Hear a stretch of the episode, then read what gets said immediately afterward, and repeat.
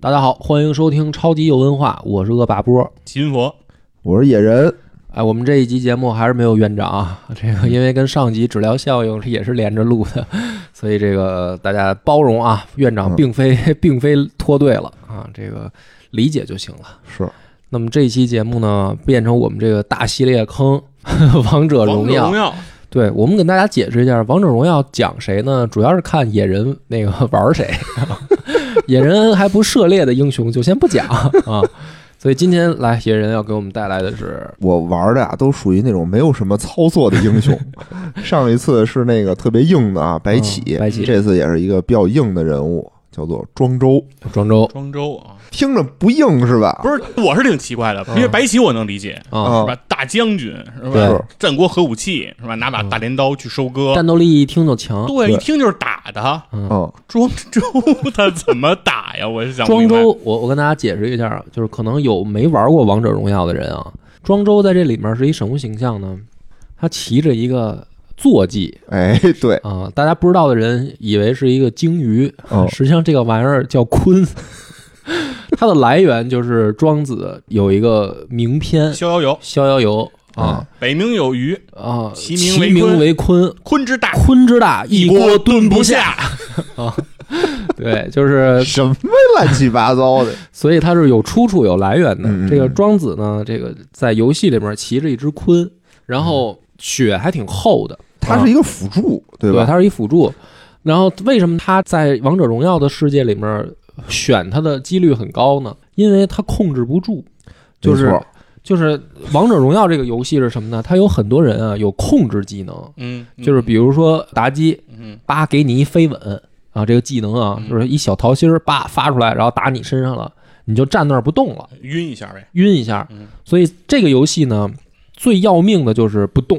你一旦不动，上去就是一顿叮咣五四就给你干死了。啊，对，一堆招就歇你身上了对，呗。一堆招儿打你身上。庄周呢，首先呢，他有一个被动技能，就是你控不住他。它自动解控，对，就是你这个飞吻哦亲他脸上，他还跑。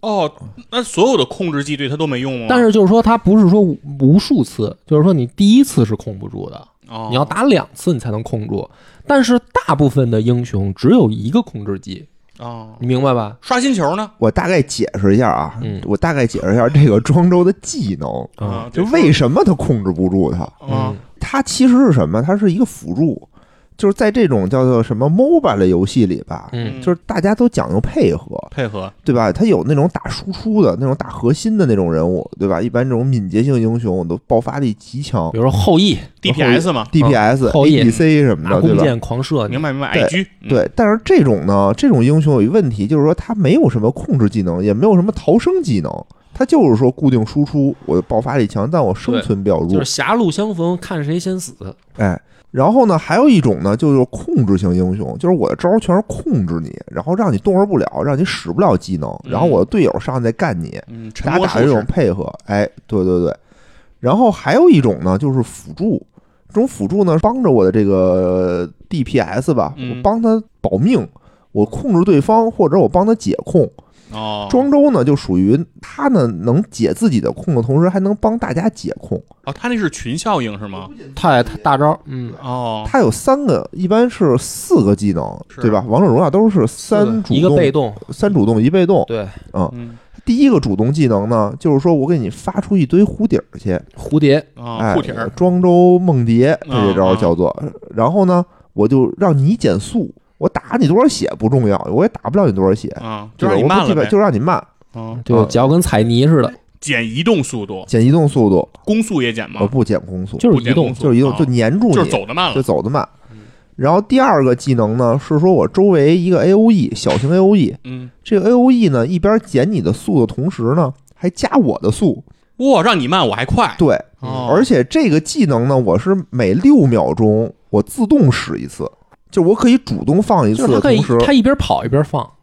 对你也不费蓝，每六秒钟它自动放一次，哦然后你自己还可以用。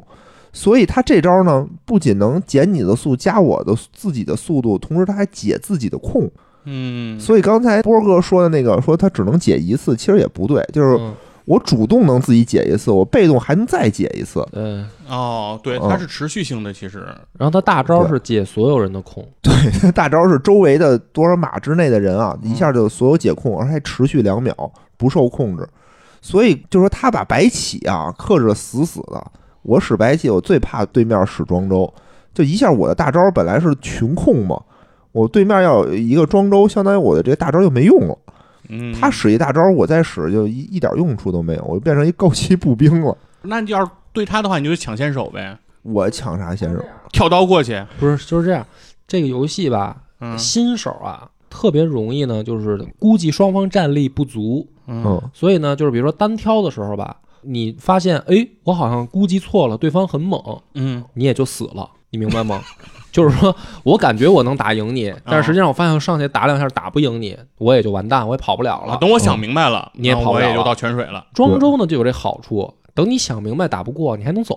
他逮不着你。啊，对，因为你可以对减人家速，对加自己的速。对对，这个要是跑的话也很管用啊。，对，就是等于你要想单杀杀了庄周是很难的。那这个对于很多新手来说呢，就比较友好，就是嗯说、这个游戏如果你老让对面杀死，那对面那个人他就会变得很强，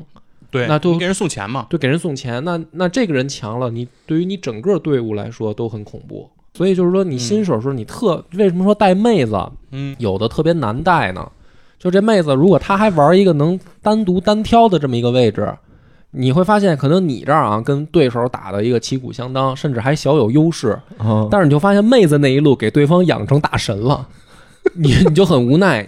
所以一般呢，让妹子 玩就咱也别老说妹子，这不就是 啊神对手、猪队友的对，那个就是情况？猪队友。所以对吧说，你要是嗯都有新手，最好就玩这种英雄，哎就是你对打不过你就跑没错。啊啊，然后你也你也不会给对手养太肥而且辅助一般不吃装备，啊你即使自己没养起来，对也整没事儿也没事儿。啊，啊就是你补不着兵啊，没拿着钱呀，你问想题不大，你是就吧？过去放一大招，你就完成任务了对，啊！只要在你活着的情况下，把大招开出来，对你就要完哦成就啊是任务说了，其实也不指着他 DPS 呗，也不指着他打人，也对不指着他干嘛，指着他挨打，这是他挨打，啊因为他血厚，他上去呢哦，哦他天然就血厚，不用不用合装备，本身血就很厚。本身血也厚，嗯然后再合但上是装备就更厚了。而且他那些技能还免伤，减百分之十五，减百分之二十，能减好多对伤害。所以这个英雄呢，虽然不厉害。嗯，但是它出现的这个几率呢，上面特别高，就是老有人玩儿，尤其是你检验对面的人是不是新手，就看他打不打庄周。嗯因为什么呢？很多次啊，我特别碰到的特别郁闷的就是什么呢？就是我的队友嗯看见庄周过来了。特别高兴，上去就围殴庄周，把技能往他身上扔，然后导致呢打了一轮，庄周也没事儿跑跑了，了然后对面一大帮人过来把我这队友都杀了，你就眼睁睁的看着就没办法，嗯嗯，就是是如果比如说我这边有这样的新手，你就完了。就是看见庄周特别高兴，上去 K 人家的，你就完了。一但是如果对面有这样的人，嗯就是比如说我跟野人是队友，野人是一庄周，然啊后我是后羿，然后他把他把技能都扔他身上了。嗯对，然后我一看所有的技能都扔野人脸上了，野人死不死的我都高兴，你知道吗？嗯因为他死了也没事儿，对对我就可以上去射射人家了。然后野人要没死，那就赚的更大了。对，嗯，就是这明个，白所以庄周这个英雄呢就特别恶心，一般检验这个呃对方的实力有两个英雄，一个庄周，一程咬金。对，一般这俩都叫搅屎棍子，就是你对打他，你打不死；你不打他，留着他也没用，他也打不死你。对，嗯，所以你在这个新手局啊，就是低端局，就是段位还不高的时候，你就看队友也好，敌人也好，对待这两个人的态度，你大概就能分辨出来这局能赢能输。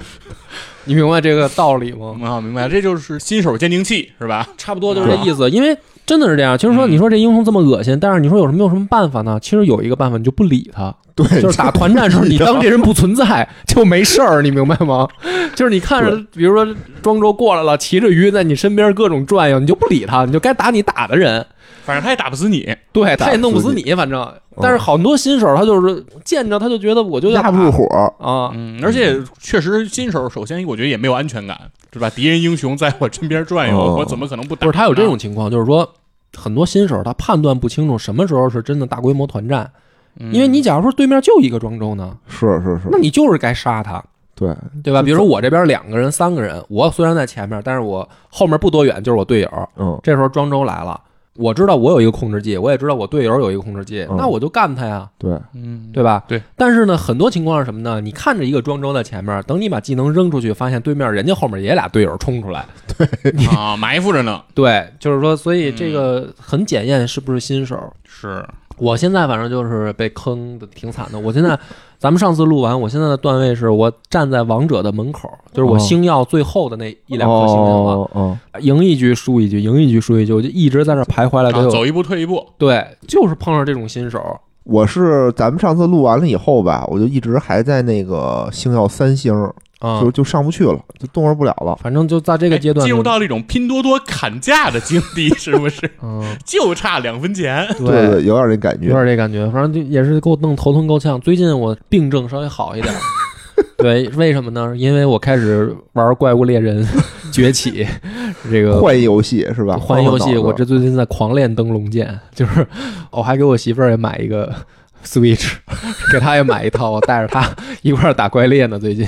所以暂时王者荣耀这个病症呃减轻了一点儿啊。 哎，对，正好你们上次不是也聊过这个升级这个事儿嘛，哦就是这个各个段位是吧？对对然后对说这个升级的这个这个东西，这也咱们聊聊呗。因为我确实对这个不太熟，嗯就没是事儿说每个段说位吧嗯这个情况啊，一上来是青铜是吗？青铜、呃对那就是说，比如从青铜开始往上升，它这个嗯阶段有没有什么就是跳级啊什么之类，就是开始升的容易，有后来升的很难有有有这种它是这样，你一上来这个是青铜，然后嗯青铜呢分成五个等级吧，每个等级五颗星儿是这样吧？没那么多星，我记得开始好像就呃三颗星。对嗯，反正就是你打赢一局攒一颗星星。哦，然后攒满一排就是到下一个等级了，一共五个等级都攒够了，你就升青铜到白银了吧？好像我忘了，因为我记得好像我也是真的那个没没有没有那么多等级啊就对开反始正可能很快减，对，快开始特别快，哦，那那个比如说是它就相当于说赢一局你得一颗星，如果你输一局呢扣一颗星，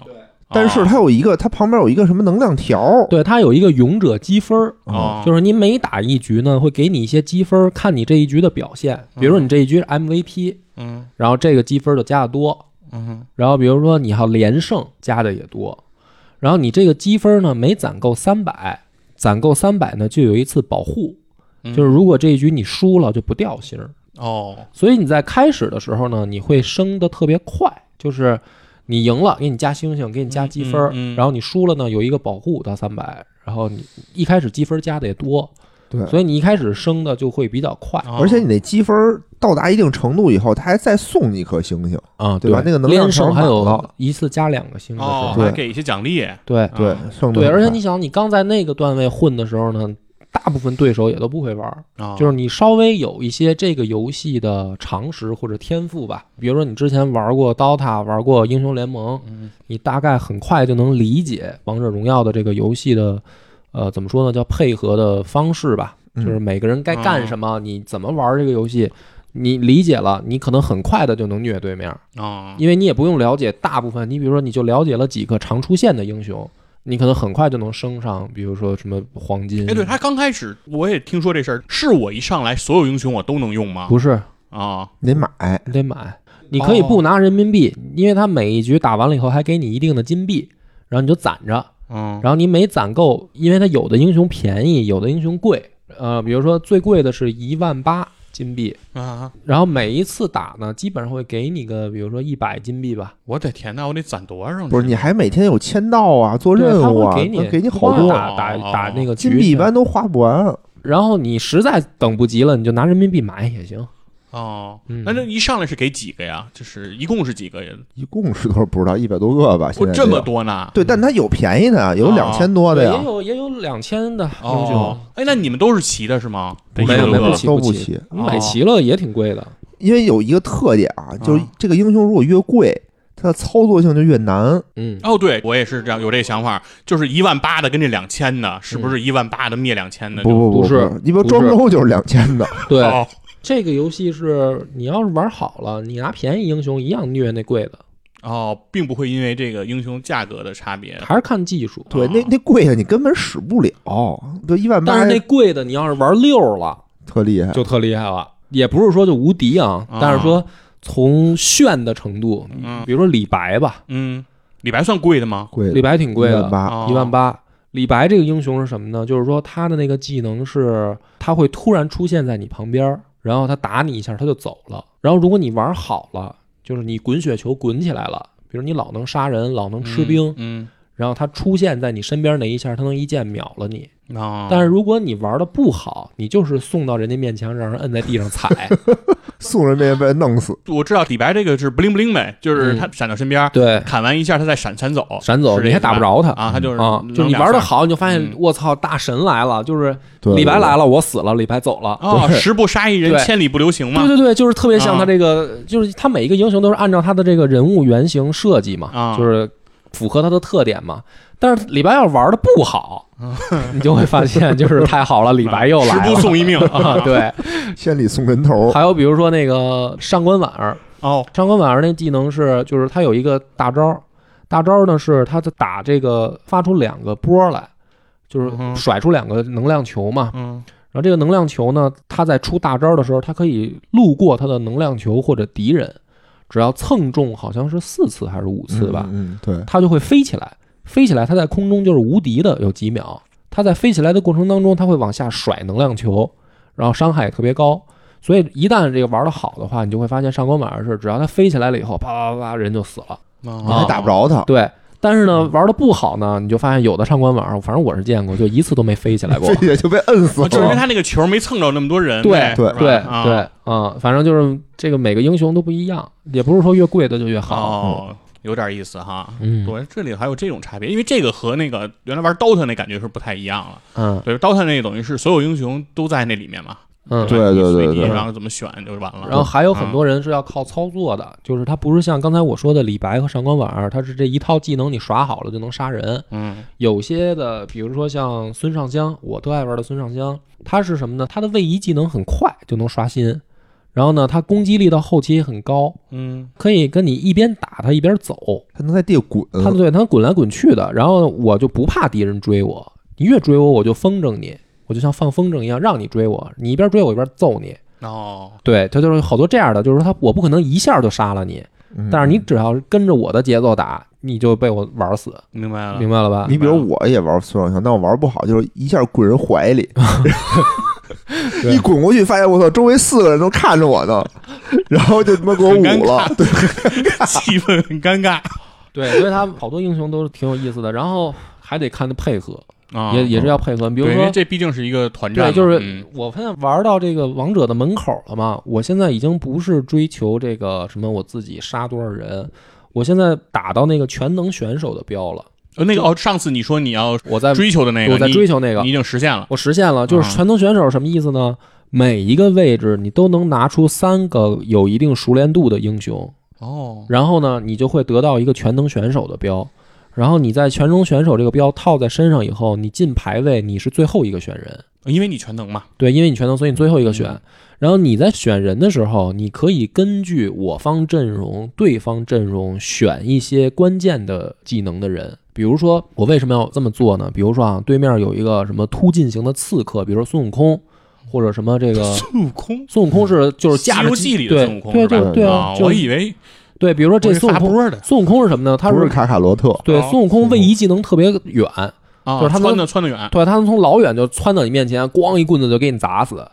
所以孙悟空这种刺客，他是专门干射手的。啊，因为射手在后排嘛，对是吧，嗯，比如我们的阵容里面没有这种控制型的人，然后嗯对面可能有一个孙悟空，还有一个别的突进型，或者有一个有两个的啊。嗯，然后我就会故意选一个张良哦，或者什么这个东皇太一，就是你不是突过来了吗？我一个大招就把你摁在地上，你就动不了了。然后控住，控住你，然后我就会去用这种方式，慢慢慢慢的让自己少输。因为你会发现，如果路人局大家都不讲配合的话，嗯，那你就碰到这种很尴尬的场面，就是说明明对面有克制你的英雄，比如人家先选了孙悟空了，嗯，然后你还你还选没有克制他的，你就输的几率就特别高是是是，啊、当然，阵容最合理的话就是有一个坦克在前面顶伤害，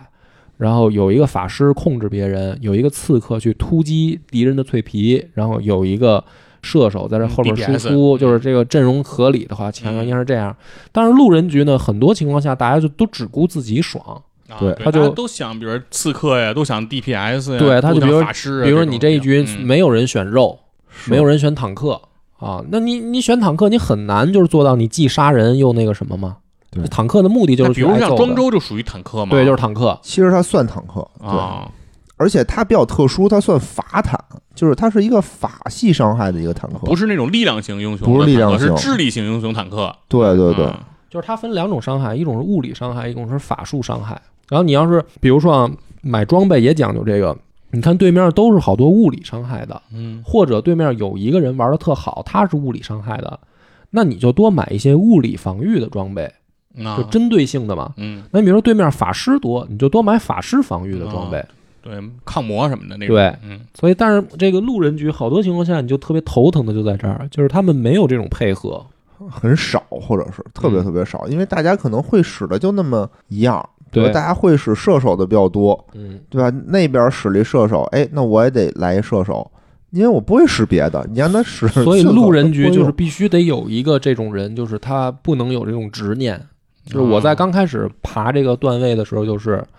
好多情况下是我们这边俩人选射手，嗯，不需要俩人选射手，或者俩人选三个人选法师然后啊都重叠的，啊，是那吧都想自己爽，嗯，那就完了。你这一个局球队出来输的输的概五个率中就锋可能全都就哈着腰拍球。你知道我是怎么处理这个问题的吗？嗯我就是一个白起能打多个位置，嗯啊，就是白起是本身就比较全能，是这意思吗？也不是，就我只能全能。比如说啊，他本来应该是上单是个嗯肉，对。但比如说这时候突然间又有一个人选肉了，怎么办呢？那我又不会使别人，那我就使白棋打他辅助，哦，他就反正打辅助也行，因为你可以辅助再转肉。就我开始我买一宝石先辅助，嗯然后我看射手发展发育起来了，我把宝石一卖，嗯，我再接着也扛肉。对，就这种都算比较好的人。就他哦刚才说的呢，这是比较这个理智的人。好多人情况是啊，你跟我抢，我就得跟你抢。你要玩上单，我玩不了了吧？我也不买宝石，我就辅助去了。哦哦，那辅助什么呢？我抢射手的经济啊，这种情况下射手也发育不起来，啊就是就这这帮倒忙了就。对这局就可能就是要凉崩盘的可能性就比较大。嗯，明白了。行，对那于是我就有个问题了，像庄周，你们刚才说这个，咱们今天的主角儿，嗯对，如果我要是想，比如说单兵的时候，就是因为玩 DOTA 会有这么一个阶段啊，嗯就比如我要熟练某个英雄，我可能就会跟电脑开一局，是就是单练这个人。嗯，我感觉像庄周这个人，我要是单练的话，我觉得我好像没什么意义啊。你不需要单练，你就还啊在实战中去进步就好了。啊，嗯，而且他这个排位的有一个机制是每一个英雄有熟练度，嗯，然后熟练度呢，你在选的时候上面会有一个小标识，是没有颜色，绿色、蓝色，然后紫色，就是它这个标识。然后如果你的那个熟练度没有达到绿色，你排位的时候是不让你选的，哦你不能用。就是你们所谓的这个王者啊，就是基本上你们在玩的时候不会说，就比如说把那个英雄拿过来，我打打电脑，会啊，练两把因为你要练熟练度那才个能，那那就是练熟练度呢。对你才能在哦排位里选它。哦，你你一上来得首先得知道这英雄什么技能吧？对对英雄技能的时我就说这事候儿嘛，你也得先跟电脑先啊练习。但是我是觉得，我是说，我要是拿庄周这么练的话，我觉得好奇怪，我能赢得了吗？一对一不是你练也是可以去那个跟路人打电脑练，哦你也不是非得自己打电脑。哦，不用非得一对一打，啊对对对对你也可以跟路人那么练，三 v 三的练也行。哦一般就是匹配赛，我们打排位赛嘛，嗯匹配赛一般都是进去练英雄的。哦哦，就不是那个为了升级了，对是这意思吧？因对，为匹配也可以人跟人赢输赢无啊打，哦，嗯，也可以人跟人打，但是输赢无所谓嘛，有就点两边意思等于都是来练英雄的。嗯，所以我也见过经常这种人拿一个什么这种紫色的熟练度的来打匹配局，我觉得嗯那就是来撒气的， 你知道吗？就是来出就气是的。我已经很熟了，然后哦我来这儿就是因为，比如我排位今天他妈是没升上去，对我然后生气然，后你们这儿都是练练手你的，们练手，我过来啊，揍你们。嗯，我也干过这种也事儿可能做任务的，什么赢三局普通战斗什么的。啊，对哦，也有可能。嗯，明白了，行吧，咱们讲讲这个人物故事吧。对行， 说咱说，咱们说回来啊，这游戏刚才说差不多了，嗯对吧？说说这个历史人物他到底是什么？对，又到了这个听野 人讲故事是的野野哥讲故事的嗯开心环节啊，我觉得啊，这个庄周啊，大家在这个中国人里头的接受程度、了解程啊度，可能远远比那个白起要高得多，嗯，对吧？至少他是在这个九年义务教育的这个课你本你里是应什该么时有。候知道庄子？庄子，我都很小的时候就知道啊，对吧？课文吧，小学哦我课文吧，是小学，我不知道学没学过啊，嗯我是小学的时候知道的，是因为我妈给我买了一套全套的蔡志忠漫画，哦，哦，那里头有《老子说》嗯啊哦，列子说、孔子说、韩非子说啊嗯，巴拉巴拉一堆，其中也有庄子说。嗯，哎，庄子书还有一个小标题叫嗯《自然的箫声》，哦，你看我是为什么从小就知道啊？因为我的名字其实就是从《逍遥游》里头取过来的，我叫彭远嘛，我的名字彭嘛，嗯哦其实就是取自《逍遥游》彭之辈，哦不知几千里也，是对吧？所以其实我从小很小的时候就知道庄哦子是谁那。可以啊，那你父母还是对你挺有这个怎么哦说呢？哦，哦对，呃就美好寓意吧，希望你是大 鹏，对对大对，所鹏以展翅一嘛。般一般就有文化人一介绍说，就你叫什么，我叫什么什么彭远，一嗯，听说，哎呀，你们家里挺有文化什么的，取名名字起得挺好，什么大鹏展翅什么的嘛，嗯，啊，是就这么一个解释。美好寓意。所以就说庄子这个大家的接受程度还是比较高的，对吧？都知道他是这个道家的一个一个集大嗯成者，代表人物吧，继承了这个老子的一个学说，对，讲究的是什么道法自然。嗯其实，因为我现在所有的记忆啊，还就是停留在我小时候和高中的这个语文课文嗯这这上面。面它具体是什么样，我我还真不是特别清楚。所以为了这期节目呢，我也查了查嗯百度百 科好的，嗯哦，发现他是什么春秋战国时呃人，战国宋中国期了，宋宋国人宋国人，我都不知道有宋国这么一国，为什么有啊，呢？宋襄公啊，都不知五道霸之一吗我嗯我真不知道嗯啊。我给你解释一下。宋国呀，它比较特殊。对，宋国人他不是周朝封的这个诸侯的其中啊，的哦不人是，他了，是他是周但他封的，是这个殷商的对这个旧贵族他不是周文化序列的。啊，对，他不是周对文啊化序，列。你看以前什么嗯齐楚燕韩赵魏秦里没宋啊，哪有宋这么一东西啊？对，虽然宋国他本身是商朝人，等于算是商朝贵族后裔吧。对，他是啊微微子启的后代。对，然后这样的话呢，所以宋人其实在整个春秋战国期间，其实过得比相对比较悲催，就是周围很多人都会比较愿意奚落他们，对因为你是就是亡国之臣嘛，就是你是这个哦上一个朝代的嘛前，朝遗民的对，那种前朝遗老了嘛。嗯遗老就是哦遗这少，这种角色，但是他们作为前朝遗老，确实宋朝人对于很多礼法的追求嗯是比较严苛的，或者说是比较执着的，嗯所以才会培养出宋襄公的那种性格。它这个就很很复杂了，因为我们距离那个年代太遥远啊，嗯，我们只能靠想象。大家对宋呢，一个是比较陌生，就我们现在人，因为像刚才野人说的嘛，大家对战国七雄肯定就了解的比较多，是但是对于战国时候的宋国，就感觉有这么个国家吗？对呀、啊但是对于那个年代、那个时代的人来说，宋是一个很特殊的存在， 嗯嗯嗯因为这个孔子嗯，他也把自己往宋国人的堆儿里归，有那为什么呢？因为宋国他是子姓贵族，就是他虽然到了周，他还是贵族，哦，姓子的贵族，哦就是周是姓姬的贵姓姬的族，哦，姓子的贵族跟姓姬的贵族都是贵族，明白明白吧？所以那个，你比如说孔子吧，他呢就说我是宋国的后人，嗯，所以他实际上也是贵族的后人，他不鲁国人吗？他不是鲁国人，这不是山东那边？不，是不是，哦那是后来啊他，是在鲁国出世，对，他在鲁国出生。嗯那啊这里面又有一个故事，就是说孔子的家族是在宋国的政治斗争当中失败的一族，哦，然后他就等于举族迁往了鲁国，鲁国呢就给了他一片封地，然后呢他们家呢就相当于是没落贵族，明白明白吧？然后明白，所以孔子自己呢去说宋国人的时候，某种程度上呢是带有褒义的，比如说他说“殷有三人”，殷就是殷商嘛。嗯就是殷商不灭，最后还能延续下来，是因为殷有三个人是忠义之士，嗯这个大家都不理解，说孔子老说“殷有三人”是什么意思？是因为他是觉得自己是宋国人，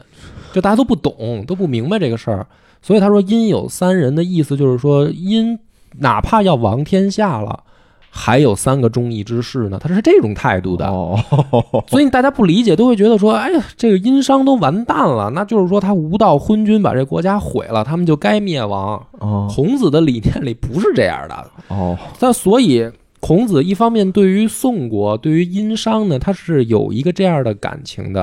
另一个呢，他说“郁郁乎文哉，吾从周嗯”，明白他这个“从”的意思吗？如果他天生他就是周文化序列的，他就不用说这话了。哦，他就说：“哎呀，郁郁乎文哉，就是周的这个礼法文化也也非常牛逼嘛。嗯啊，郁郁乎文哉，吾从周。”那就是说我愿意学习周，他骨子里面是因为人家认为自己是宋国后裔，哦，这样对，但是这样，咱们今天说庄周啊，嗯啊孔子，咱们就先不说了，差不多了对对对对，但是我是要说一个事儿，是为什么呢？是说很多说法说庄周是宋国人，嗯但其实也有说法说庄周是楚国人。嗯，这个东西这俩离得有点远啊。其实不远，因为嗯啊在庄子的很多作品中，经常会提到楚国，而且楚国也确实聘庄周去做官，哦，然后被庄周拒绝。然后另外呢，其实庄周刚才鄂大波讲到说，孔子对于宋国的是有一种尊崇、特殊特殊感情对吧特殊感情，嗯但是庄周也有特殊感情。嗯庄周在里面所有的反面例子、嗯贬损、嘲讽、调侃，基本都是宋国人。对，因为还有一个大家也不太了解的，就是庄周出生在战国中期，嗯，然后庄周死的时候，宋国就没了，哦，就是他死的时候，宋国就被灭了，就被三家分了，所以。庄周他对宋国的感情，就是说，我想啊，我猜啊，因为他本身留下的史料不多，对，他因为其实诸子百家啊，很多人的生平和记事都会很矛盾，就是从你从他的著作中来看，其实都会很矛盾。比如他在某些著作里会讲一件事情，这件事情可能发生在比如说公元某某某某年，嗯然后在记述里会又记录另一件事情，那另一件事情可能中间相隔的年代又超过了他的生卒年份，所以对因为他因为后世就说这些作品到底是不是全是他本人所写，也不一定对，了就包嗯，庄子他留下来的就是他自己的作品集嘛，嗯就是也叫庄子，就叫庄子，就叫庄子，嗯他自己留下的文章就叫庄子。然后庄子呢分成三部分，嗯就是分成内篇、外篇跟杂篇。然后后来的学者研究呢，说真正庄子自己写的可能就是内篇的人内容，哦，然后外篇跟杂篇都不是庄子写的。说内篇呢可能还好一点，是庄子的弟子写的，然后可能有他的意见在里面。嗯杂篇可能就是他后来等于道家学派的人写的，压根儿就不是庄子写跟他没的。什么关系。对，而且对现在庄子的著作是留存三十三篇。嗯，但是在历史上理论上说，记载是有五十篇之多。对，但是找不着对，但了。中中现在已经遗失了很多一部分。嗯，明白明白。所以研究他呢，其实听起来很高深啊，实际上他留下来的著作并不多。嗯然后那篇里面呢，你要想看了解最能代表庄子思想的一个就是《逍遥游》这篇短文，然后《齐物论》《大宗师》嗯差不多也就是这几篇就够了，就是你都不用读完，反正其他的我大概也扫过几眼，也没什么意思写的，就包括我说的这几篇也没什么意思是。啊。哎，可是我记得就是说，庄子留下了好多这种特别有意思的故事。对是这样。我对是吧想说，今天啊，其实咱们也别聊庄子的哲学思想，啊，好咱，也别聊这道家思想，没不是好不是说没什么可聊的。嗯，我觉得咱也聊不明白，对吧？对而且啊容易引引骂，不是听的人，如果要是奔着说想通过咱们这节目了解道家思想，啊，我觉得就也可以观赏啊，然后去翻南怀瑾先生的这些著作对对啊，对，你去研究一下什么《南华经》，嗯，那个你能比我们这个知道的多得多。是啊是是咱这个其实主要还是想聊聊这些人背后故事的小故事故事，讲咱故就事可以了。对对哦啊，然后呢，如果就我的这个，我觉得你做的特别对，啊我要一聊道家思想肯定挨骂。对，就是说，嗯咱就咱今天就聊聊这个人，因为庄周啊，他确实特别有意思。为什么我第一次听说庄周是王者荣耀的一个英雄，哦，啊，我就特别的惊讶，嗯因为你如果了解庄周这个人和他身上发生的这些事儿，嗯你就觉得他这个人和英雄这两个字儿，我觉得压根儿就挂不上号。应该是相反的，但是啊，嗯你玩完这个玩过庄周这个英雄，你会发现这人好像就是这样，嗯就是他什么呀，他也没什么输出，嗯，嗯，你也打不死他，他也打不死你，但是他特能恶心你。老是肉肉乎乎那么一个对对感觉对哈对，然后你嗯你了解庄周那些故事以后呢，你也会发现嗯他其实对你没有什么伤害，伤害侮不辱大性极强 侮辱性性 极极强。强，嗯天天抬杠。对，然后我们就跟你说说这个庄周这个我了解的这些野史啊，啊，也都不见得是真事儿、嗯啊是，但是说都觉得好玩儿。行首先，庄周啊，他是做过官儿，对他做过漆园吏啊，漆是油漆的漆。至于漆园吏他究竟是一个什么官儿，在历史上也说不清楚哦，但一定是小官儿。对为什么呢跟弼马温似就是的，说，如果庄周这个七元里他不是小官儿嗯，他写不出“螳螂捕蝉，黄雀在后”这种 故事。就是他的办公地啊，太闲了是吧对？，一是闲，二是树木繁多，嗯哦就基本上不是在办公室的那种 那种白领啊，哦可能经常得看庄看树之类庄的。周，我觉得他可能是一动物学家，你知道吗？他的文章里面好多乱七八糟的嗯对动物，就是会发现，哎，这种事儿说，对，你要不是闲到一定 程度，我跟你说，你观察不出来。冤雏、熟 鱼、鲲鹏，这都什么玩意儿？这都嗯对不是大家一般见不着这种动物，反对正，所以说他是干这么一个事儿，但是他在历史上又被称之为叫七元傲吏，对哦就是说官儿小，脾气气大，对，哦哎呦呵，还特狂。当时不是说楚国想让他去做这个公卿吗？嗯给了一非常大的一个官儿，给了非常多的钱，哎，过来要请庄周。庄周呢就给人讲故事， 还是讲动物的故事。对他说啊，抬你杠，他说你啊，看啊这有一头小牛儿，嗯，它在这个溪边吃草，哎，在溪边喝水，在夕阳下奔跑，多么的悠闲快乐。嗯，现在有人把它圈养起来，最后给它披上这个大红袍，嗯然后把它养得膘肥体壮，然后抬进太庙做祭祀之用。嗯哎，我想问问你，如果这个牛它是能选择的话，它是会选择继续在溪边喝水吃草，还是进太庙成为祭品呢？嗯，然后请他的人说：“那我觉得还是在溪边吃草比较好。”哎，庄周，你干嘛去？吃草去了，嗯，对，就是这意思。对，听完这个故事吧，就我小时候也听过这个故事，当时就觉得我操，中州真牛逼！我瞧人家对吧，那有为什么性觉得他牛格，逼当时我觉得有性哦有性格呀，格对吧？啊不为五斗米折腰啊！是你是给我是多大官儿，我操，老子不干！对，然后还得给你讲故事，还给你讲道理。 讲故事侮辱你，现在想想啊，这确实稍微的有一些许低情商。你说我对不起，我不想去，嗯就完了嘛？嗯你还得给人家讲故事，然后你要聊庄周的故事，你就不能不提惠子。对，如果没有惠子，庄周将没有那么高的知名度。就是庄周写故事非常有意思，写几篇故事嗯把惠子拉出来损一顿，对写几篇故事把惠子拉出来损一顿。这个事儿啊，我怀疑啊，嗯，就是庄子和惠子是朋友这件事儿是庄周单方面宣布的， 我并不认为惠子这么想。对我也觉得是啊对，然后咱就可以说他俩最有名的一个事儿，嗯就是说这个叫子非鱼，安知鱼之乐？濠梁之变，对，嗯，俩人站桥上，嗯惠子说：“小鱼在溪中嬉戏，多么的快乐呀这是庄子说的。这是庄子说的！”。啊，庄子庄子子说说的嗯然后惠子就说：“你呀又不是鱼，你怎么知道它快乐对，嗯？”然后庄子就说了：“你又不是我，你怎么知道我不知道它快乐嗯，？”然后惠子说：“行。”就算我不是你，我就不知道你知道它快乐。那现在你也不是鱼，你怎么知道它快乐？嗯，这时候庄周说：“请我们回到问题的源头，你问的是什么？你问的是我安知鱼之乐？嗯哎，这个字是安，嗯，安怎么讲？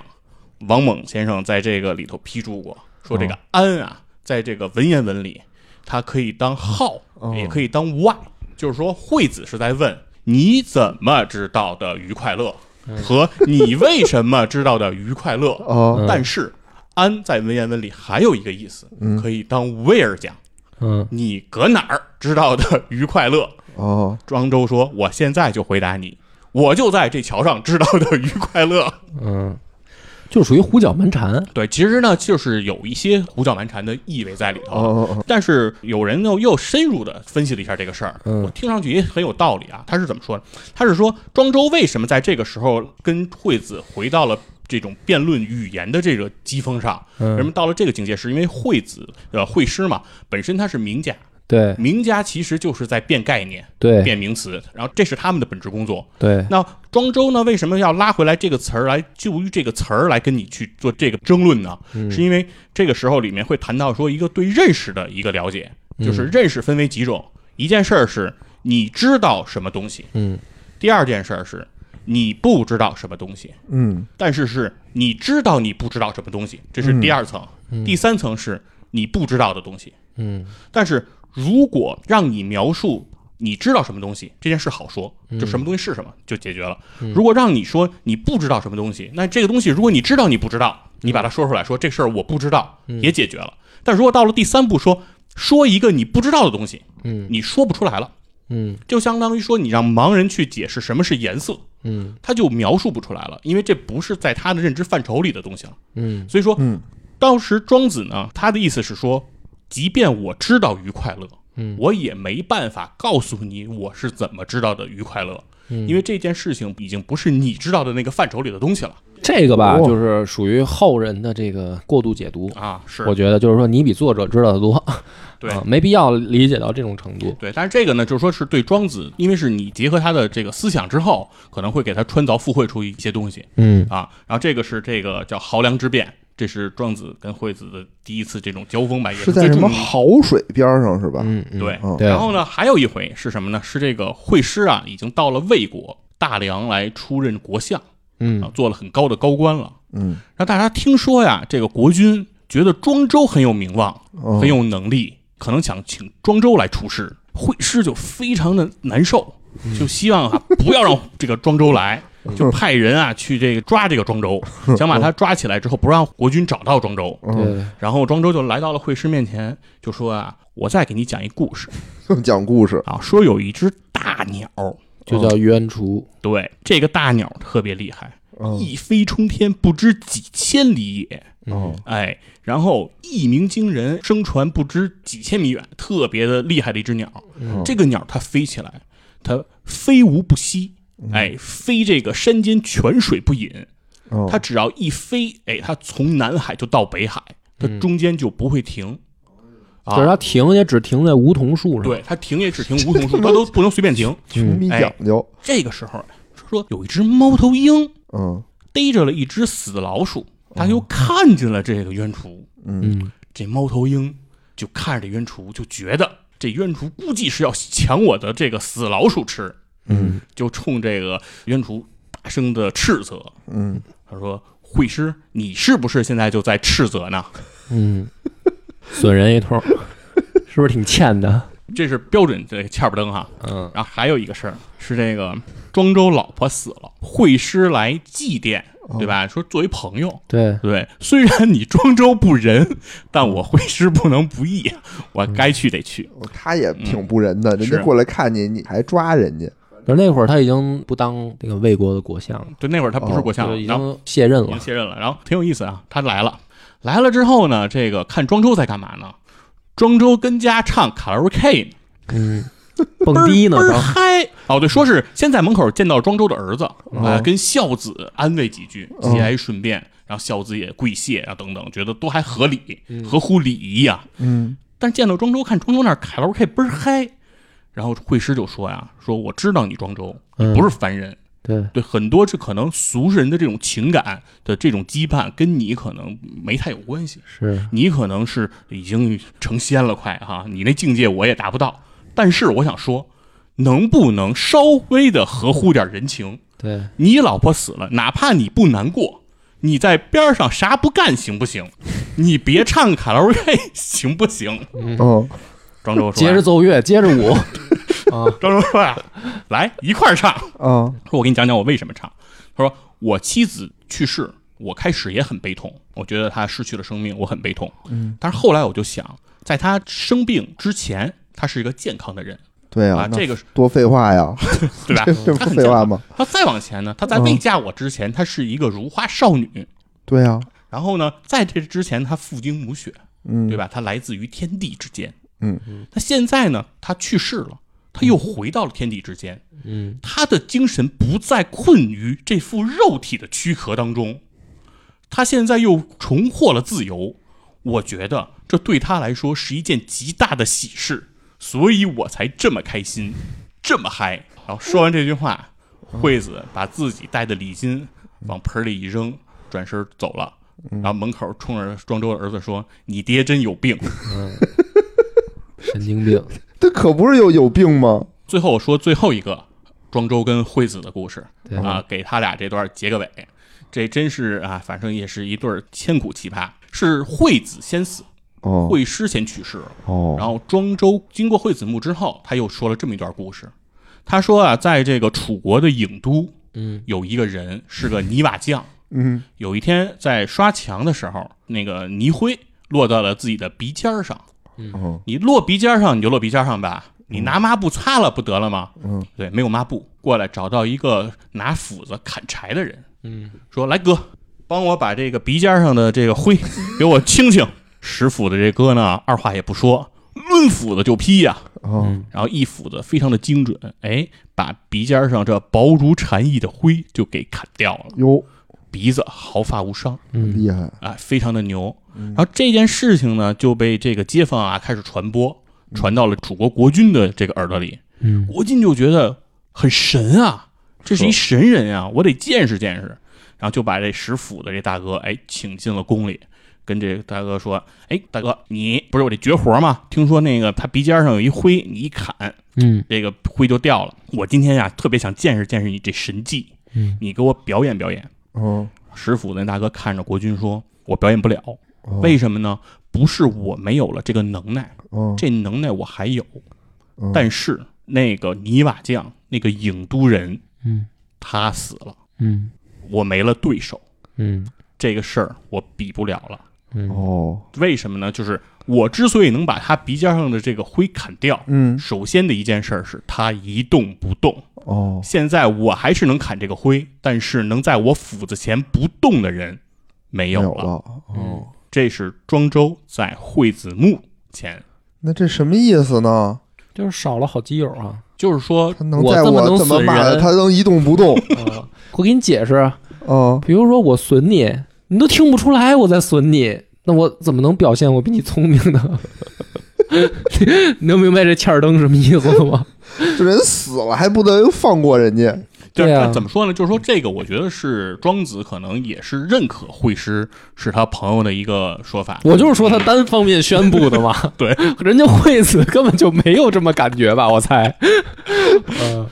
对，反正庄子这个故事啊，就是充满这种荒诞的色彩，因为他跟你看，他跟惠子这些故事还都是人和人之间的故事。嗯然后他还会说一些这个，刚才恶爸不是说了，是一动物学家，对，所以他经常观察这个动物，嗯也能讲一些这个动物的故事。他讲过一组这动物的故事是这么说的，他说有一个怪兽，嗯叫魁。嗯魁这怪兽有什么特点呢？只有一条腿，嗯所以走路得靠蹦，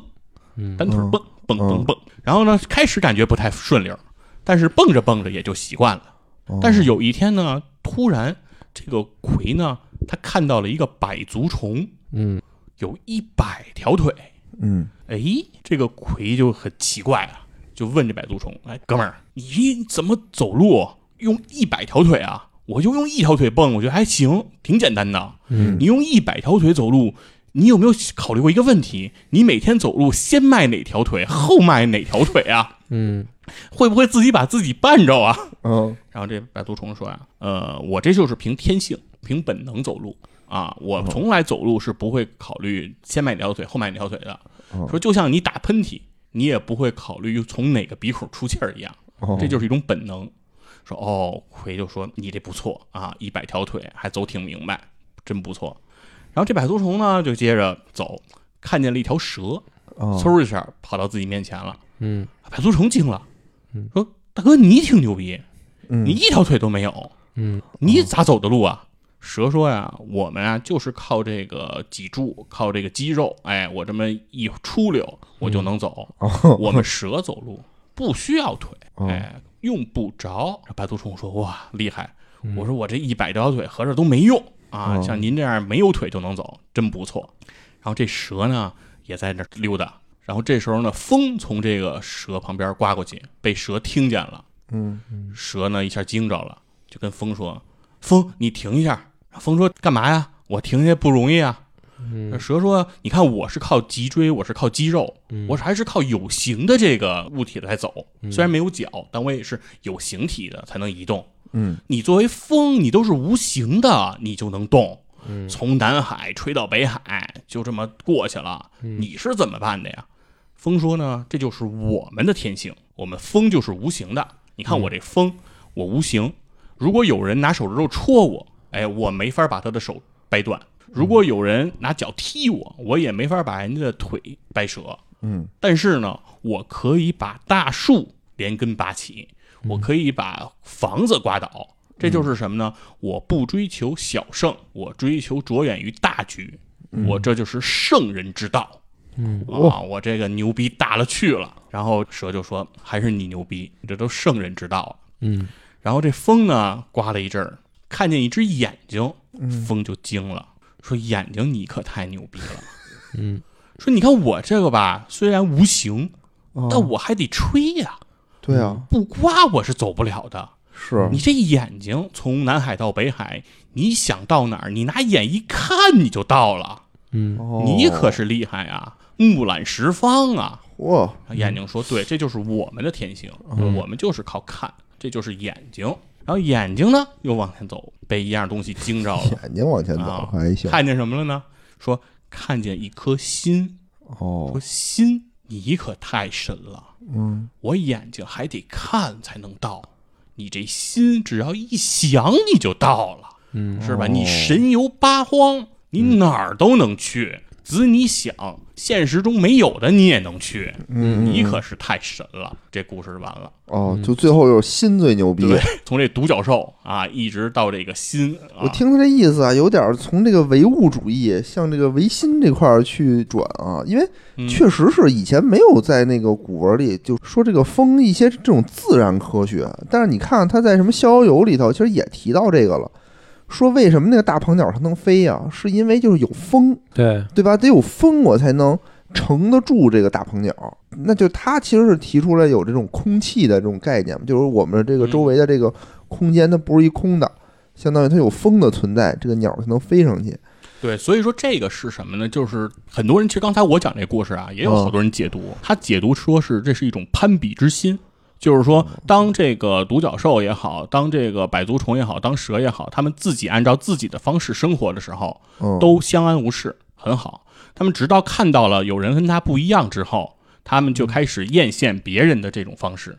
都会认为别人比自己更好，然后你就会陷入到这种攀比的情绪当中。这是一种解读啊。但是我看这个东西的时候，感受啊跟他们不太一样。嗯我的感受是什么呢？我不知道庄子是在想说什么啊，但是 我我看完以后，我的想法是什么？嗯就是不论你是百足虫也好，你是独角兽也好，你是蛇也好，你是风也好，你是眼睛也好，嗯，你是心也好，只要你想 from A to B，、嗯就是你想从一个地儿到另一个地儿，嗯嗯你就得走。嗯无论你单腿蹦，无论你摆足挪，无论你靠肌肉，无论你靠吹，无论你是看一眼就能到，还是心想一下就能到，嗯你都得走。所以世间所有的方法，或者说老师可以教给你的是，你用哪一种方式可以到。嗯但是如果你想到你走这件事儿，只能你自己做。就是方法有很多，这很积极 啊。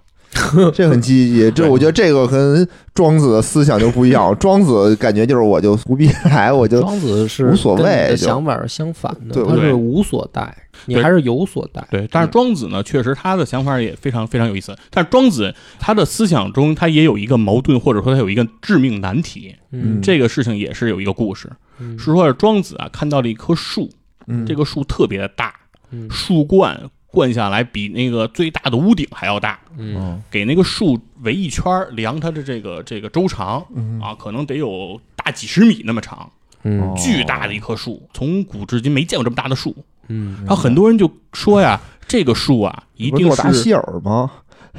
对，一定是一个特别好的木材，哦嗯就那么大嘛，对吧？把它砍了的话，那个干什么应该都行。然后庄子呢，连看都不看这棵树。然后说庄子，你说说这树能干嘛？庄子说这棵树没有用哦嗯啊，没到用处。我的用这个树如果让它做船，嗯嗯它一定沉；这个树如果要让它做房梁，它一定断。为什么呢？这个树你把它砍了劈柴，嗯，它就是《博人传》啊，不可燃。哦，就是说这个树没有用。哦说为什么呢？他说如果这树有用，嗯，它活不到现在。哦，它为么？什么能几千年不倒？哎，能在这儿生存，就是因为它没用，嗯哦没有用，它就得以保存了它的这个生命明白，啊。然后紧跟着这个故事就是庄子到一个人家去做客，嗯那个人呢想杀鹅来给庄子来吃，有两只鹅，嗯一只鹅叫，一只鹅不叫。最后那个主人呢就把不叫的那只鹅给杀了。嗯做成了这个菜，端给了庄子。哦于是就有人来问庄子说：“你刚刚说没用的东西就得以能保存生命，哦就像那棵树一样。但是今天的这个鹅，它就是没叫，它就是没用，为什么它就被杀哦了，对吧？这是又是为什么？”然后庄子就说呢：“你既不能特别有用，哦你也不能完全没用，嗯哦，你得介乎于有用和没用之间，嗯，似有用又似没用。”这不是中庸之道吗？对，是吧才能够保存你的这个是保持到你最在好。单位里，嗯就是你别太有用，你也别太没你用。刚才说那个，你你觉得它矛盾在哪儿啊？或者说你我就说他的矛盾来，或者说就是说这是庄子，因为之前推崇更多的是无用之用嘛，嗯就是说他是认为如果没有用处，嗯然后就是相对来说保全生命会更漫长嘛。但是确实也有人举出这个反例，你没理解这个故事，它不是说有用没用的之争，嗯，就是我的理解是这样的，他其实通过这个故事要告诉人们，他认为什么最牛逼。我粗俗给大家解释我我的理解啊。好嘞，第一层面呢，庄子其实要告诉大家的是说，所有的世人认为有用最牛逼，嗯，所以说能不能拿来取材嘛？比对如说木头，它到底有用没用？有用的就牛逼，没用的就不牛逼，对啊，对吧？嗯。然后庄子呢告诉你说，你这个理解其实不对，嗯没用它才活得久。哦，所以呢，你说活得久跟有用哪个牛逼呢？那是不是活得久更牛逼啊？有道理，对吧你看啊，牛逼的单位牛逼的人都九九六，就累死了，嗯嗯对吧？对，这是第一层不能太有面。嗯，然后呢，第二个层面呢，就是人就说了，说没用的，但是活得久的牛逼，对吧？他就说这鹅，哦一，个会叫，一个不会叫。最后呢，这个不会叫的被宰了，这个不会叫的跟那会叫的比，肯定是会叫的有用啊，哦，因为它多一技能啊，它会叫 啊，就是更有用嘛。对，而而啊而且他就活得久啊，而他，而但是这回呢，你举的例子不对，他这个更有用的、更牛逼的、会的技能更多的，反而活下来了，嗯，对吧？不会叫那个死了。那照你这么说的话，那没用的也不见得活得久啊。你刚才那例子不就不对吗哦？哦哦他那个活得久的不牛逼你吗先？说我我有我我的理解了，对吧？这是第二层面了吧？然后庄子呢就说的接下来这番话，就是说你不能特别有用，也不能特别没用。嗯，他实际上要表达的意思是说，最牛逼的是什么？你还得会变化。哦，就是说，在大自然当中的这些道，这些所谓的法则也好，什么规矩也好，你如果用固有的标准去看的话，我只能告诉你，在这个标准上，什么标准更牛逼。但是最牛逼的是，你能够根据法则变化自身，哦，你才是最牛逼的。他是这个意思，他其实不矛盾。啊，你看我是怎么理解的啊？这个嗯一点错都没有，嗯你看啊，那个那个树对吧？树有用的全给砍了，全都死了，对吧？又说明什么傻干活的那些人嗯不行，都累死了，全都是。嗯这鹅呢，会叫，会虽然做不会干 PPT， 对，你会汇报，你不一定能会干活，对吧？啊你不会干活且会汇报、会做 PPT 的这帮人都牛逼，嗯，这不是辩证统一的吗？我觉得都都说的特别对。好多人他不理解，说嗯那他跟名家到底有什么区别呀、名家对，名家就就是是公孙龙那一派，会师公孙龙，他回们师都属于公孙龙，他们就是属于白马非马，特别能抬杠，哦，就是你说什么我都能给你说出我的道理来。白马非马就是名家的事儿嘛，啊，明明这马是白的哦，名家，嗯，你也不能那么理解，你不能说名家都是 E T C，这个不太啊，合对，适就是我简单来说啊就是说他们特别会跟你玩这个文字游文字游戏跟你玩这个逻辑嗯，对，啊，跟你玩玩逻辑的玩逻辑的这么一帮人。那说庄子老老去跟他们聊这些事儿，庄子不是也是在这么好像在诡辩吗？是，那庄子跟为什么是道家而不是名家呢？嗯，为什么这里边有一个根本区别，就是说为什么把它算在道家里，是因为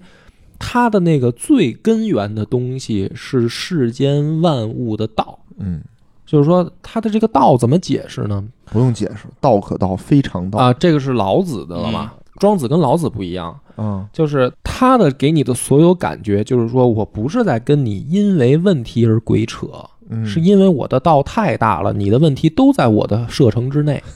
哦，这样你明白吗？我的理解啊，名家它有一个最大的跟庄子的区别是，名家是我在你的这个范围里面，我跟你进行掰扯，哦但是庄子他的那个概念是，你的这个范围太小了，哦，你在我的这个道的范围里，你都在我射程之内。对，这个其实这也是庄子的说法嘛，夏虫不可语冰，嗯，井蛙不可言海，就是说你对于一个夏天的虫子来说，它就没活到过冬天，嗯你就说不了冬天的事儿。是司马迁对于庄子的评价其实就是非常高啊，说他叫叫窥各门各派，就是说庄子虽然被他列为了道学的这个道家的这个代表人物，嗯但他其实并不是一个只修道家学问的那个学者，嗯实质上诸子百家，包括刚才说的名家。纵横家等等这些学派的这些学术观点，其实他都融会贯通了。在他的这个庄子的著作里，其实提孔子的频率也非常的高，嗯，经常其实就会有记录跟孔子相关的内容，然后再加上他的点评，对这个哦孔子抬杠吗？呃，他其实不是对孔子抬杠，其实他是从他的认为的大道的角度去诠释孔子的言论，哦，他是很多是在做这样的一个工作是非常多的。对，这个其实是基于他的哲学观点了，还是比较高深。我觉得庄周嗯，这个人，他长得一定挺难看的。 为什么呢？因为他这个讲过这么几个故事，这个故事里提到过两个君主，嗯一个是这国君，一个是卫灵公，一个是齐桓公。嗯他先说这个卫灵公，他说这个卫灵公这这个国家有一个人长得特别难看，嗯长得有多难看呢？说这个驼背驼的特别厉害，然后这个没脖子啊，哦脑袋直接挂肩膀，然后吐唇，然后这个唇腭裂都非常严重啊，整个暴露，哦非常的难看。但是这个人呢，他要去游说这个卫灵公，嗯跟卫灵公一番长谈之后，卫灵公对他非常的欣赏，于是频频的招这个人进宫来长谈。嗯然后跟这个人长谈多了以后呢，卫灵公就看这些正常的普通人，长得健全的这些人，觉得这些人啊，这个脖子又细又长，不好长得看非常不合适。啊然后另外一个人是这个说齐桓公也是，齐国有一个人长得也是很丑，这个人也是说这个脖子上他长了一个大的肉瘤，从正面看上去，这个人就是没脖子，而且哦脖子感觉特别粗短啊，几乎就没脖子。然后同样也是跟这个人长谈之后，非常欣赏这个人，然后久而久之，齐桓公看齐国的这些人也觉得你们的脖子又细又长，哎，长得它不合理。哦啊，另外庄子还讲过一个故事呢，是说，呃，有一个人他天生有残疾，驼背驼得非常厉害，这个脖子啊冲天，就是脑袋抬不起来嗯啊，弯到这个下面，然后下巴非常的长，而且甚至卡在了肚子上，然后整个的形象也是非常的扭曲，非常的猥琐。嗯，但这个人呢，虽然他长成这样，但是他不以为意啊，还是个跛脚。然后这个人呢，他说是说到了井边，就着井水看自己。嗯他说呀，感谢上天，嗯哎，把我生成了这样一副模样。他周围人就不理解嘛，就说你都残疾成这样 了，对吧？长成这样了，你还感谢什么上天呀，啊，对吧？你就应该是非常的愤怒啊，对啊吧？你不应该感谢。有天不公啊，然后这个人就说：“我感谢上天，因为什么呢？所有我的肉体都是我生命的外在表现形式。啊就是肉体长成什么样，它都是一种外在表现形式哦，它是无所谓的。如果上天把我的右手生成了一只公鸡，我就要用它来打鸣儿；如果把我的左手生成了一个弹丸，我就要用它来打猫头鹰；啊如果他把我的臀生成了一个轮子，把我的精神生成了一匹野马，我就要坐着这个马车，驾着这个野马，驰游在天地之间。就是我的所有的外貌这些特征都不能困顿于我的内心，哦我不会因为这些事情而难受。哦，哎，这几个故事都是讲了一些长得非常奇形怪状的啊，比较丑陋的人，写的呢非常的生动，代入感非常的强。这个时候我就会觉得庄周啊他一定长得非常的难看，因为他有这种丑人的思维。比如说，你看我是一个胖子，嗯我就没有兽人的思维，就是我不知道兽人的困惑。嗯啊，兽人的困惑是永不为奴，不是这瘦子的困惑，对吧？我不理解瘦子的困惑，这我都困惑就是吃不胖嘛，我就怎么吃都吃不我胖嘛。理解的这个瘦子的困惑啊，哦最大的困惑是什么？是到特别冷的地方以后，他得穿两件羽绒服。哦，但问题就是，他他妈能穿进去两件羽绒服，嗯对吧？然后比如说我是一个穷人，嗯，我是一个穷人，我就没有不能理解富人的这个痛苦，对是对不对？是是在我理解里，富人他会怎么样？说富人富了会失去很多东西，对吧？他会失去很多的烦恼，得到的只有快乐， 对吧？那我理解的富人是什么？说到了特别的冷地儿，他要穿两件貂皮大衣。那问题就是他能买得起两件貂皮大衣。就说你不是那样的人，你你是想不到这些事情的。比如你是一个风流倜傥的人，对吧？你跟恶拉波一样，对吧？你跟野人一样这么帅，你就想不到这件事情。只有是外貌上困扰他的人，我觉得他才能写出这样生动的文嗯字。子子非鱼，安知鱼之乐呀？我的你分析啊，你这么分析，那庄周应该是个愚人儿。 庄子的这个思想啊，他在战国的时代为什么会显得如此的突出？嗯其实是大家现在去读的话呢，很难有这种触动，特别难。就是你只是觉得他是一个寓言故事大师， 是嗯一个动物学家，是一个散文学家的那种感觉，但是你并没有觉得说庄子到底。为什么这么牛逼啊？听起来就是啊，都挺挺能想的，挺能是琢磨的啊。怀疑自己是蝴蝶，对那又有什么了不哎起对呢？庄周这个梦蝶这个事儿，刚才说这是这是他的一个技能是吧？啊，对，然后系统？对，然后这也被称之为是最早的缸中大脑的这种雏形，嗯，就是说，如果你陷入到缸中大脑的这个境地，嗯你是没有办法去侦破自这我件事意识，自我意识这件事情的。对，庄周最早其实是提出这个梦蝶，也是这个意思嘛，对吧？对，但是实际上呢，大家觉得很不理解的是，因为咱们离那个时代太远。是对他，你离这个时代太远呢，你会有一个盲区，就是实际上是如果没有诸子百家，这个是不会体现出庄子的牛逼的。嗯就是他必须得放在那个环境里才显得他牛逼。这为什么呢？是因为诸子百家里面，我们现在能说得起来的其他的这个学派，嗯比如说儒家、呃，嗯墨家、名家、兵家、嗯纵横家、农家什么这些，你能想得起来的，它都是在致用，嗯就是我这个学派，我到底要干嘛，嗯，我怎么干，干完了以后有什么效果追，求功能性，对，追求功能性。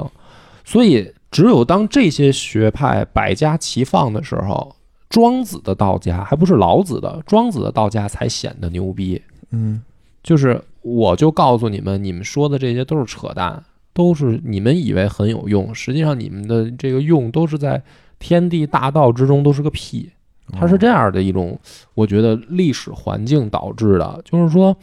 他去反驳的实际上是那些诸子百家的那种思维方式嗯啊，我觉得可能庄子的感觉，我我我的感受啊，他我觉得他更多的其实是在反对的是那种繁复的方法论，包括就是说回到我们今天这个世界，其实也是这样。比如说你会看到很多成功学、很多致富的这种东西，教你很多人生道理的这个没错事情。然而就会有一个说法，就叫做说你明白了那么多的道理，而依然过不好你这一生。嗯，就是说，很多东西就是你看到的很多都是教你这些道理，但是实际上这个世间的道理，可能在庄子看来就特别的简单，就是饿了吃，困了睡，没钱了挣，对对？吧？没知识了学，没女朋友了找，嗯，人生可能本身就是其实这么简单嗯，你没有讲到那么多很多的方法，很多的这些弯弯绕在里头。最遵循这种自然的这种方式，你就可以把这些事情做到。我觉得嗯有的时候可能他会更多的在想这件事情吧。他不是想这些事情，他是说你想也没用。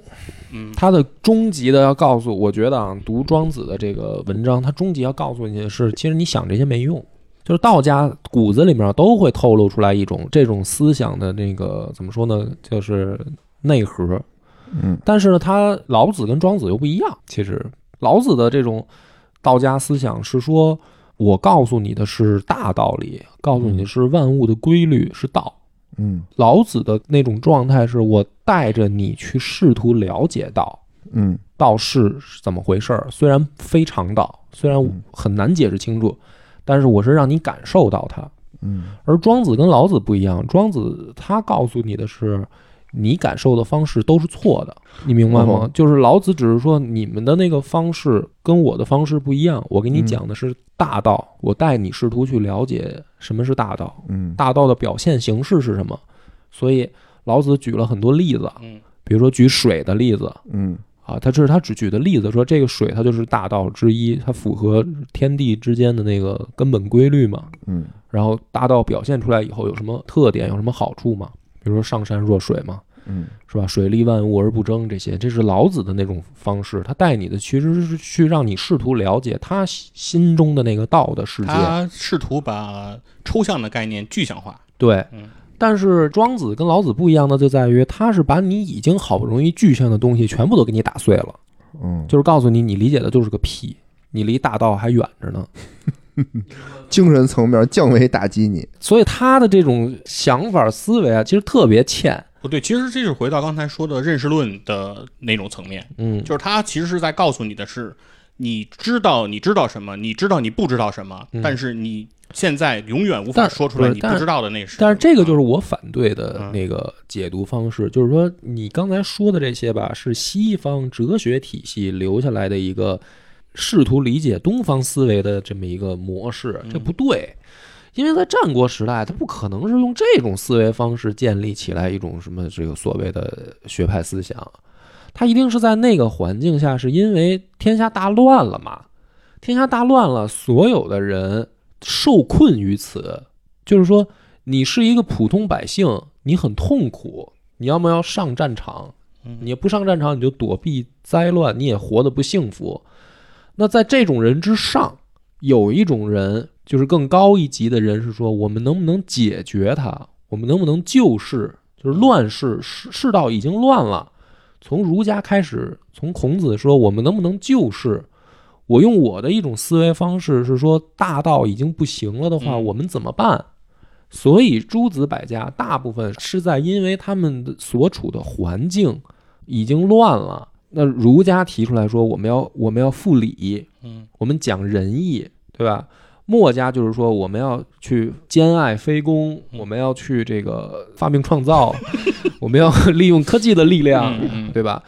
那在这个所有的学派之上，然后道家提出来说，其实你们说那些都没用，而真正大道就是你顺从它就好了。然后天下已经乱成这样了，也是天下的道之一，就乱治，这都是天下大道。你们在这里面穷折腾、穷琢磨是没有用的。他这个思想，他的牛逼之处就在于说，如果你要从我们俗人的角度去理解，说到底哪个学派最有逼格，一定是道家，一定还是庄子的道家，哦因为他无法战胜，他不跟你讲道理， 他就是说你就是个屁。那你要怎么活得开心呢？你就把自己当个屁放了吧，别这么纠结。操，这帮无敌了！就是你说对啊这就是说帮都逼你格说是个屁。逼格到到天花板了，也就是他了。嗯，但是回到那个时代，没有人能这样。哎，对，咱咱们还是回王者荣耀这个角色啊，嗯这个英雄来讲，是不是也有这种感觉？肯定啊就是不管你是谁，啊你我妈放一屁我就走了 因，为我啊对吧？我这水晶都是会让人推了，啊你还在那儿骑个鲲到处溜达，你倒是过来帮我扛两下 啊，是不是啊？就是说你最牛逼了，你你要说哪个英雄最牛逼，打不死的最牛逼，对对吧？你庄周单挑，你抓不住他，对，对他牛不牛逼？这他牛逼这确实是。但是问题是你在这一局里边，你光牛逼有个蛋用 啊？你对被人抓不着有什么用啊？那咱们得没赢用啊，对吧？对，你看其他的辅助，你比如说那个刘禅，嗯对吧？他有很多，他仨技能全是控，嗯啊， 他有什么技能？被摔， 不 反正反正就各种控，然后对吧？就反正能让你动而不哦在你面前了。摔倒碰瓷儿，对，然后但是他这就是他厉害的地方啊嗯。那那你看那个庄周呢，就虽然他能帮你解控，但他也控不了别人，嗯，对吧？对这对这这好像说他挺有用，但实际上他用处又不是那么大。嗯，你要是非得跟他较劲，哦，你就完了。对你这一波团战要要危，对你要是非跟他较劲啊啊，你就是惠子，对你要是不跟他较劲，对面就完了。 他就是这么一种人，太太可怕了。对，行吧那我咱今天的节目也就也就到这这儿吧该告一段落吧。 说了半天，对终于被细菌佛拉回来了，我觉得还挺好。好，拜拜。